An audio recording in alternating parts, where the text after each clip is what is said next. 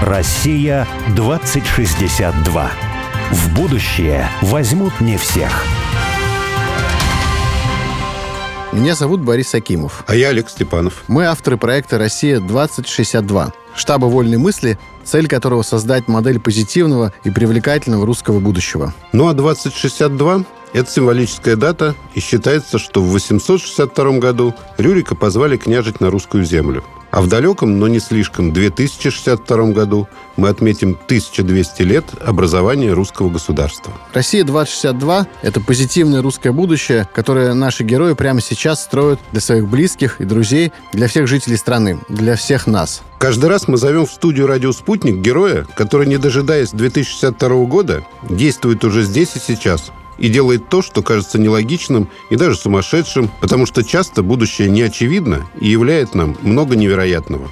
Вот в нашей с тобой истории, личной, личной истории России 2062 были всякие парадоксальные, на первый взгляд, примеры того, как территория возрождалась. Например, школа Мартышина. Школа вдруг становилась драйвером развития территории. Понятно, что бывают какие-то там гастрономические проекты неожиданные где-то в полях, в лесах, и вокруг них становится многолюдно в какой-то момент. А сегодня вот у нас история не менее парадоксальная о том, как театр, театр да, театр может в деревне стать драйвером развития. Да, может все что угодно быть. Ты знаешь, вот что такое театр, да? Это такая любимая же тема моя. Что такое культура? Ну, потому что, кажется, театр – это вот такое здание, и там что-то такое происходит. И я туда покупаю билеты, и я туда хожу, а когда я выхожу из театра, то культура, она заканчивается. А на самом деле, если посмотреть, а как возникал театр, а как возникала музыка, а как возникало танцевальное искусство, да все что угодно. Оно, конечно, возникало, когда люди просто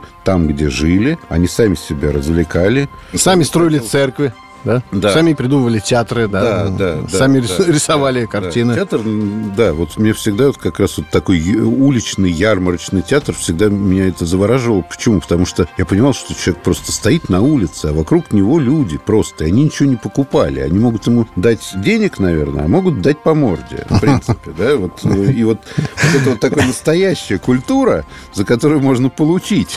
Ну вот мы сегодня поговорим с нашим собеседником, с гостем, с Юрией Макеем, Макеевым, который уехал из Москвы в деревню Петровки Смоленской области, основал там... Потомственный москвич. Да, история о том, как потомственный москвич основал Успешный в деревне актер. Петровский деревенский театр. Мы вот вас спросим, получал ли он деньги или по морде, или то и другое. Вообще, как так получилось, что театр стал очагом жизни новой? Я бы еще добавил как ты любишь говорить, все бросил. Вот в данном случае бросил да. успешную карьеру, московскую квартиру и так далее. Все бросил и уехал в деревню.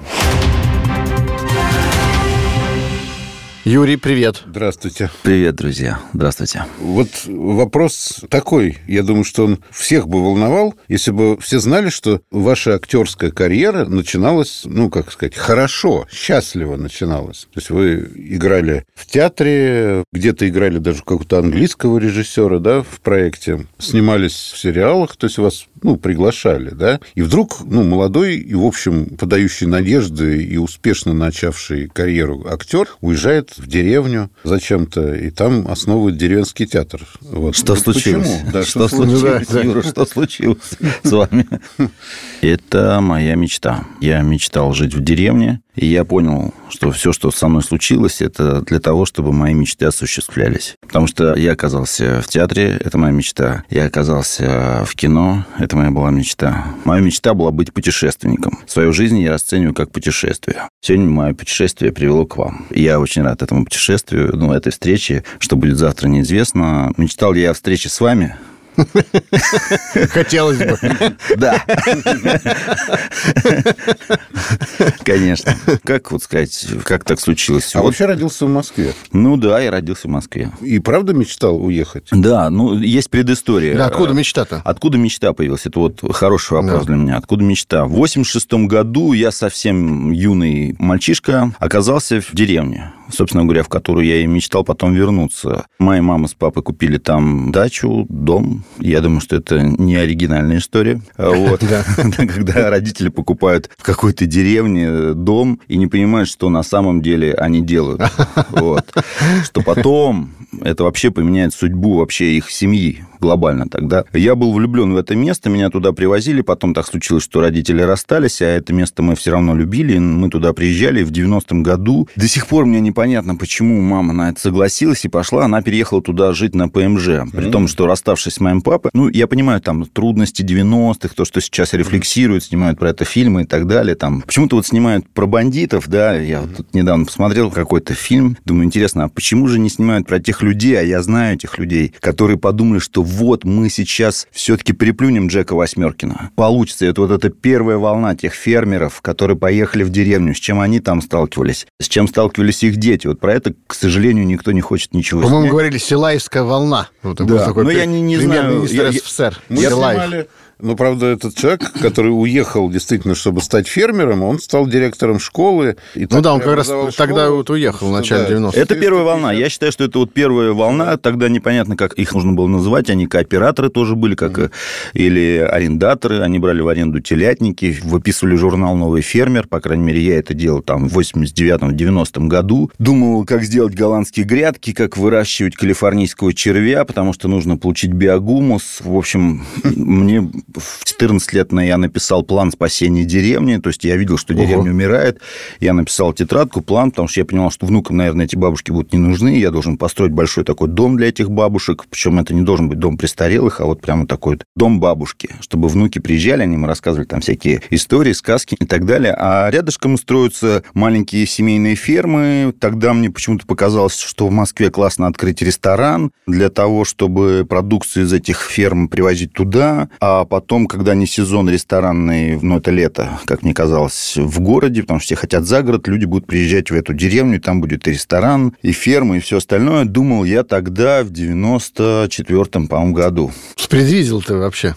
Это, Многие а, судьбы. И моя мама это чувствовала, да. Она пыталась это все как-то подвинуть, общаться, потому что она московская вроде бы как женщина. Приехала там какую-то движуху пыталась устраивать. Она чуть-чуть опоздала буквально там ну, вот на 10-15 лет, да, с этими мыслями, потому что через ну, да. 10-15 лет, когда пошла вторая, третья волна, уже люди пришли вот с этим. Да. А она тогда, я говорю, когда я маме рассказываю, говорю, мама, вот посмотри, почитай. Она, ну, я понимаю, что у нее такие болевые фантомные ну, вещи, да. потому что она, ну, ей не хочется это все видеть, потому потому что ну, она положила свое здоровье тогда, mm. достаточно молодая женщина. Вот, я был влюблен в это место, и мне всегда хотелось туда вернуться. А когда появился театр, кино, там, международный проект, я поколесил ну, по всем континентам, кроме Африки, наверное, Антарктиды. Ну, а остальные континенты были так вдоль и поперек изучены мной благодаря театру. Собственно говоря, пришло время, когда я стал делать историю, которую я назвал «Мечтатель» или «Почему я?». Вот почему я занимаюсь тем, ну, в общем, о своих мечтах. Как бы вопрос к моим ровесникам, к тем, кто старше, тем, кто юнее. В твоей жизни то, что происходит, это то, о чем ты мечтаешь или мечтал, а если нет, то почему ты не делаешь то, о чем ты мечтал? И вот, отвечая честно на этот вопрос, я решил переехать жить в деревню. Ну, чтобы не обманывать себя первую очередь. Главное, чтобы человек мечтал не об айфоне, понимаешь? Как в фильме «Курьер» было, да? Этот, ему дарит куртку, тот говорит, о чем ты мечтаешь? Он говорит, да вот мне бы пальто. Пальто, по-моему, да. да. Базин. А то Базин. Да, родители да. мне не купят. Он снимает с себя пальто, говорит, на, носи, говорит, а я мечтаю о чем-то великом. Да, да, да. Это правда. Надо мечтать о чем-то великом. Мне помогает человек, ну, вообще мне помогают многие люди, которых я считаю своими учителями. Они не знают, что я их ученик, но я знаю точно, что они мои учителя. Вот Петр Мамонов мне лично как-то однажды сказал, задаю вопрос, зачем? Это очень, на самом деле, важный вопрос. Как бы зачем тебе iPhone, зачем тебе надо прийти на радио, зачем тебе надо было приехать сегодня в Москву, проехав там 200 с лишним километров э, и так далее. Если есть на это ответы, то уже, по крайней мере, понятно, зачем вот этот сегодняшний день нужен. Так вот, ты уехал 10 э, лет назад с идеей ну, театра в следующем, уже? в следующем году будет ровно 10 лет, юбилей. Как вот все-таки я решился на этот поступок, потому что я к нему шел несколько лет. У меня был в Москве удачный проект московский. Он стал узнаваемый. Театр вкуса, да? Театр вкуса, да. Я помню его. У нас появился свой зритель, какое-то признание там, театрального мира в том числе. Для меня это было очень важно, потому что многих смущало название «Театр вкус», потому что думали, что это театр про еду. И хотя мы себя позиционировали как первый единственный в России кулинарный театр или театр, работающий в жанре кулинер, как мы там на французский манер как бы пытались говорить, на самом деле еда и способы приготовления это было, ну, как бы выразительное средство или предлог для того, чтобы поговорить о более важных вещах, чем просто отбивная, котлетки там и ростбифы. Ну, и сейчас я не буду перечислять гастрономические блюда, которые можно готовить. Та же итальянская пицца, да, ну, можно рассказать про пиццу, а можно рассказать про семью, а можно рассказать про историю страны, где три цвета, три символа, свобода, вера там, и кровь предков. Вот тебе пицца Маргарита. А вот уехал с идеей театра, и потом, как он материализовался? То есть это какой-то все-таки... А. Получилось как, именно так, как ты задумывал, или какие-то дикие сложности были? Э, кошмарные, дикие, не, непроходимые сложности. Вот. Но все как мы любим. Предыстория такая. В Москве у нас было пространство, потому что для театра очень важно пространство где ты, собственно говоря, будешь реализовывать свои задумки. Тут очень важно такое отступление, поскольку в поисках пространства я однажды вышел на улицу. И я был этому так потом рад, потому что я стал одним из участников Уличного, уличного театра. Mm. И я сейчас вхож в этот мир, меня знают в уличном театре, есть Всероссийское общество уличных театров, то есть мы гоняем по стране, играем на фестивалях, и это очень круто. И в этом уличном театре меня знают как Юрмагер, театр вкуса, или Петровский деревенский театр, или уличный театр тут это театры, у которых есть коровы. Угу. Вот, потому что если я не могу приехать э, куда-то на фестиваль, потому что у Юры есть коровы, и организатор говорит, давай мы тебе отправим денег побольше, там найми работников, ну приезжай. Вот. Это уличный театр. В общем, хотели коров с собой брать? Да и хотел, но это же, знаете, это кто знает, корову так нельзя просто из региона в регион перевести. Там целые, ну, если все правильно делать, там... Ветеринары, Да-да-да. И надо в ушко ей специальный чипчик запустить, чтобы... Это не просто корова, это наша корова. Театральная. Театральная корова. Нужно было пространство. Я искал в Москве, обратился в московские парки, потому что я видел, что что-то происходит. Я очень интуитивный человек, и многие вещи, будете смеяться, я однажды когда-то московскому правительству написал письмо, давайте я сделаю в Москве прокат велосипедов на улицах. Mm. Написал я давным-давно, мне пришел ответ, вы сумасшедшие, кто в Москве будет ездить на улицах, у нас погода не позволяет, кто их будет в аренду сдавать. Потрясающий ответ, э, содержание. Ну, по смыслу отвечал, действительно сидел человек нормальный, действительно прочел то, что ты написал, и дал себе труд ответить, что ты, ну, выразить свое мнение, что ты а не прав по таким-то причинам. Сейчас бы тебе пришло замечательно, а очень рады, что вы к нам обратились, ваше предложение будет рассмотрено в ближайшее время, и вы Но... получите ответ, там, не знаю, там, по электронной почте, а лучше зарегистрируйтесь на госуслугах. Ну, согласитесь, это, э, вот честно, может быть, я не единственный, кто писал, и кто-то дописался все-таки до них. Да, но я помню это время, когда вот я написал, я говорю, «Ну, давайте я там в Северо-Восточном округе, у меня там, ну, я живу там в одном из парков, вот сделаю рядышком там какой-то маршрут придумал исторический, там еще что-то такое, спортивный маршрут. И мне даже друзья говорили, слушай, ты безумец, это вообще нереально в этом городе. Я сейчас с этими друзьями встречаюсь, говорю, друзья, про самокаты не предлагал.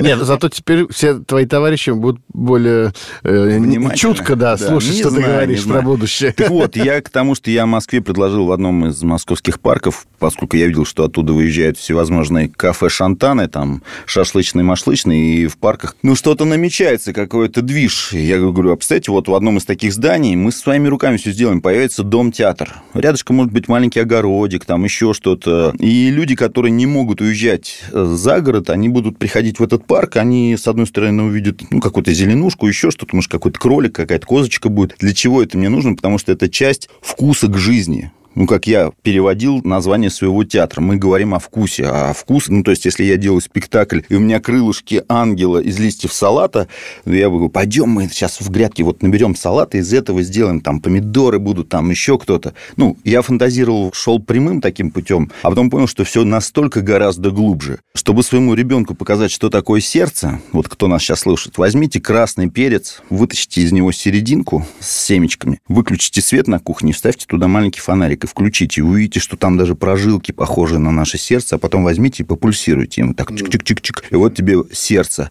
А это вот сердце большое папина, а вот сердце мамина. А вот маленький перчик – это твое сердце. Представляешь? А вот у нас мы можем сделать тобой такую целую историю про эти сердца. Как одно сердце разделилось на две части, а потом его нужно соединить. А оно не соединяется поэтому не надо сердца разрывать. Вот, ну это я так, потому что, что, что можно показать было детям, используя вот, хотя, казалось бы, просто продукт. И в Москве оказалось, что я не нужен, и тогда я приехал к себе в деревню, в маленький деревенский дом, практически он уже такой был заброшенный, наш дом, потому что мы туда приезжали только лето, моя мама там как бы уже была дачницей, и она говорит, ребятки, там мне, моему брату сказала, говорит, вам это никому ничего не нужно. Я говорю, мам, ну я приехал туда один, что-то походил, посмотрел на участок, увидел соседский участок, думаю, так если я выкуплю соседний участок и построю такой дом, где будет в одной комнате в большой условный театр, такой семейный домашний театр. Вот тут уже и огород есть, тут я могу маленькую фермочку сделать. Потом я приехал в местную школу, увидел детей на уроке географии, они, там сейчас же стеклянные двери в классах, ну, по крайней мере, в этой школе. Я так увидел, а учительница... В деревенской школе да, стеклянные да, двери? Да, да, да. Нормально. Ну, чтобы видно было там со стороны, что Прям там совсем стеклянные ну, ну, какой-то... Ну, визуально ты можешь наблюдать, что происходит в классе. И я увидел учительницу, и она что-то рассказывала про какие-то страны. Я видел, что они не верят, что эти страны есть. И мне хотелось прям зайти в класс и сказать, ребята, я учился, как и вы, но я был во всех этих странах. Они есть. И я вот, как и вы, вот здесь учился, я их увидел. Потому что эта учительница мне когда-то рассказала, как ее отправили в путешествие, круиз по Европе. И она вот с такими глазами, сельская учительница, рассказывала, ребят, я видел писающего мальчика в Бельгии, я видел вот это, я видел вот это, показывал календарики, открытки. И я видел, что ребята ей тоже особо не верят. А я почему-то увидел все это и захотел это тоже увидеть. И когда я это все увидел, я вспоминал эту учительницу. И там в Бельгии, и в Париже, и в Лондоне. И, собственно говоря, я приехал в деревню, собрал семью, говорю, так, семья, значит, мы продаем в Москве квартиру, строим дом, но не просто дом, а дом-театр, и делаем здесь движуху все сказали, ты чумачечий. Вот. Кто-то даже наверняка по-родственному проклинал меня. Потому что в какой-то момент все не заладилось. Вот. Я приехал, решил построить там этот дом-театр, продав московскую квартиру, уговорив свою семью, встретился с строительной компанией, которая мне сказала, старик, чего там, давай будет наша табличка висеть. Я говорю, это для деревенских детей. Ребята, вы поймите, они же там, ну, не то чтобы обреченные, но они без этого. Я прям вижу, что вот если у них это появится, у них появится просто, ну, чуть-чуть шире палитра будет красок их мира. Нужно им это будет, не нужно будет, я не знаю. Семье сказал так, если никому не нужен будет этот театр, у нас будет красивый, шикарный дом для нас и наших друзей. Они будут сюда приезжать, отдыхать, и это будет наша база для пенсии. За 10 лет показалось, что это очень нужно местным. Я не достроил это все. Понятно, что эти 10 лет были непростые. Был ковид, несколько раз, что называется, меня там подрезала жизнь так, что я такой пикирующий бомбардировщик. Ну, как моя супруга сказала, говорит, ты как птица Феникс, всегда еще интереснее возрождаешься. Вот, потому что, конечно, и умирал театр, и я подходил спичками к строению, и поджигать его хотел много раз, и просто говорил, ну, и, может быть, об этом кто-то напишет и скажет. Вот вчера буквально отказал одной съемочной группе, потому что нас уже замучили. Вот в том году нас просто замучили съемочные группы, которые документалисты приезжают, про нас снимают. И главное, они это все никак не выложат в свет. То все время снимают, но не ну, показывают? Ну да, я говорю, ребята, а когда? Ну, то есть мотивация-то какая? Ребята, ну это вам поможет вашему делу. И я думаю, ну а кто о нас узнает-то? Подождите, когда это вы покажете? Ребята, вы чего хотите дождаться? Какого момента? Я говорю, я не железный. Вот. Ну, не знаю. Так, ну ты, ты театр построил, запустил его? Мы там делаем истории, мы делаем спектакли очень редко. Это моя основная база. Ну, я живу там. У меня гастроли в Москву там бывает. Потому что я здесь играю в театре «Практика». Я резидент, ну, как наш театр, резидент театр «Практика», Московской филармонии 2. Нас в Москве знают как театр вкуса. И, естественно, зрители узнают, что вот есть такой проект ПДТ Угу. БДТ – это Петровский деревенский театр. Потому что когда-то я был в БДТ, угу. сказал, я к вам приеду на гастроли с ПДТ. Вот, они говорят, что это такое? Я говорю, первый деревенский театр. Больше 10 лет назад я говорил, ребята, обратите внимание на деревню, но с точки зрения культуры. То есть, представьте, вы в деревне, можете себе построить огромный ангар, И это будет ваша мастерская, где вы будете делать свои декорации, еще что-то. И вы из этого ангара, это, если это ваша земля, вас никто не выгонит, потому что там не будет, скорее всего, строиться какая-то магистраль, что-то еще, что это было в Москве часто. Ты находил в аренду какое-то помещение, и тебя выгоняли либо потому, что повышалась аренда, либо это здание сносилось, ну, да. и там что-то строилось. А куда Устойчивого тебе... будущего никакого. Да, а в деревне мало того, что ты на свежем воздухе, там плюсов гораздо больше, чем минусов, и даже дистанция, которая от точки где тебе надо выступать, это некая условность. Условно говоря, твоя деревня становится точкой мира. Ну, то есть это твой Лондон, твоя Москва и все остальное. Потому что все это, мне кажется, это настолько так условно. Вот, я, на самом деле... Простите, я что-то... Нет, я все это время вспоминаю одного из наших любимых умерших людей, но который живы для нас, Александр Васильевич Чаянов, который в своей утопии в честве моего брата Алексея в крестьянскую страну утопию, он там как бы рисует такой мир, который он мыслит, да, то есть это не утопия в том смысле, что он был наивный очень человек. Он как раз был там и чиновником, и ученым, и бизнесменом успешным. Но просто это как бы мысль его в чистоте. И он там рисует и налоговую систему, и экономическую систему, и общественное устройство, и культуры. Там, ну, там основная идея, что города 1984 года да, да, расселяются. Расселены все города насильственным образом свыше 10 тысяч человек. Но при этом города являются гостиничными центрами. То есть там вот если Москва... Ну, социальный центр социальной связи. Да, такие, как да. он говорит, там жило 5 миллионов человек и было 10 тысяч гостиничных мест, то в 1984 году, ну, он это писал, понятно, угу. как раз в 1922, а, ровно наоборот 5 миллионов гостиничных мест и 10 тысяч чиновников живут в Москве, и все. А культура путешествует она путешествует по... Ну, она распределена по территории, по, по да, ярмаркам, да. Музеи, да, театры. Да, да, да, они же еще помнили ярмарки. То есть ярмарка это было не только торговое предприятие, это был не базар, как сейчас вот это вот без слез не взглянешь, то, что в Москве там ярмарка выходного дня. Это же было и культурное событие. Конечно. Там же и театры выступали, ну, Петрушки там. Так и, там и появился и, театр, это, да, это, да. это колыбель, это с чего все и началось. У меня есть такая история, театр на коврике, когда я рассказываю, что, как, собственно говоря, появился уличный артист. Это вот рынок, человек выходил, за все надо было платить деньги, да, и вот у тебя был коврик, ты мог его постелить, это твоя аренда, это твоя сцена. И вот ты на этой сцене вставил, ты мог жонглировать, там, петь балладу, еще что-то. И ты что это делал? Ну, чтобы тебе кинули монету, чтобы ты мог пропитаться. Те артисты, они, а, умели делать свои музыкальные инструменты сами, владели очень хорошо словом, аппаратом, были, ну, супер универсальные артисты. Стендаперы. Вот стендаперы наши, они все... Отдыхают. Они дети да. по сравнению с очень... Вот я каждого стендапера скажу, а вот выйди на улицу без микрофона, вот эту, без всего, без медиа, вот того, что тебя там окружает, и вот увлеки эту публику на рынке, где люди пришли не на тебя, они пришли за помидорами, и почему-то они остановились и решили тебя послушать. И как я вот рассказываю, говорит, один человек приходил домой и плакал, говорит, там Джимми убили. Они говорят, какого Джимми убили? Ну, там один человек рассказал, что Джимми убили. Он говорит, когда, где убили? 300 лет назад убили Джимми. Но он так это рассказал, как будто это с моим другом случилось. То есть он настолько верил, он ходил и доплачивал артисту, чтобы Джимми не убивали. И говорят, что он разорил. Это реальная история, написанная в книгах, что один купец разорился, потому что он платил лучшему артисту, чтобы вот этот момент, когда его убивали, его не убивали. И когда разорил артист этого купца, он начал продолжать, что Джимми убили.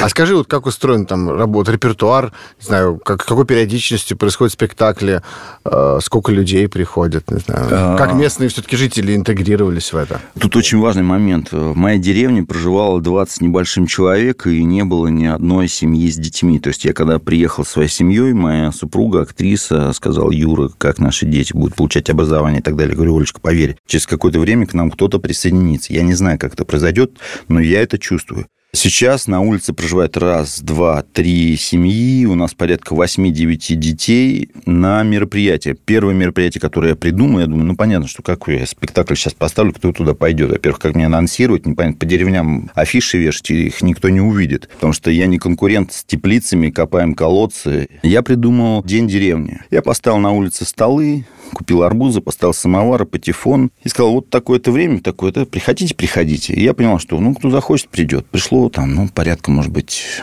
15-20 человек, из них человек 7 были приезжие. Им очень понравилось. И пошел сарафан, Слушайте, а давайте мы прервемся. вот э, прервемся на да. две минуты на новости, да, а потом это очень интересно, да. и хочется об этом поговорить подробнее. Вернемся. Согласен. Россия 2062.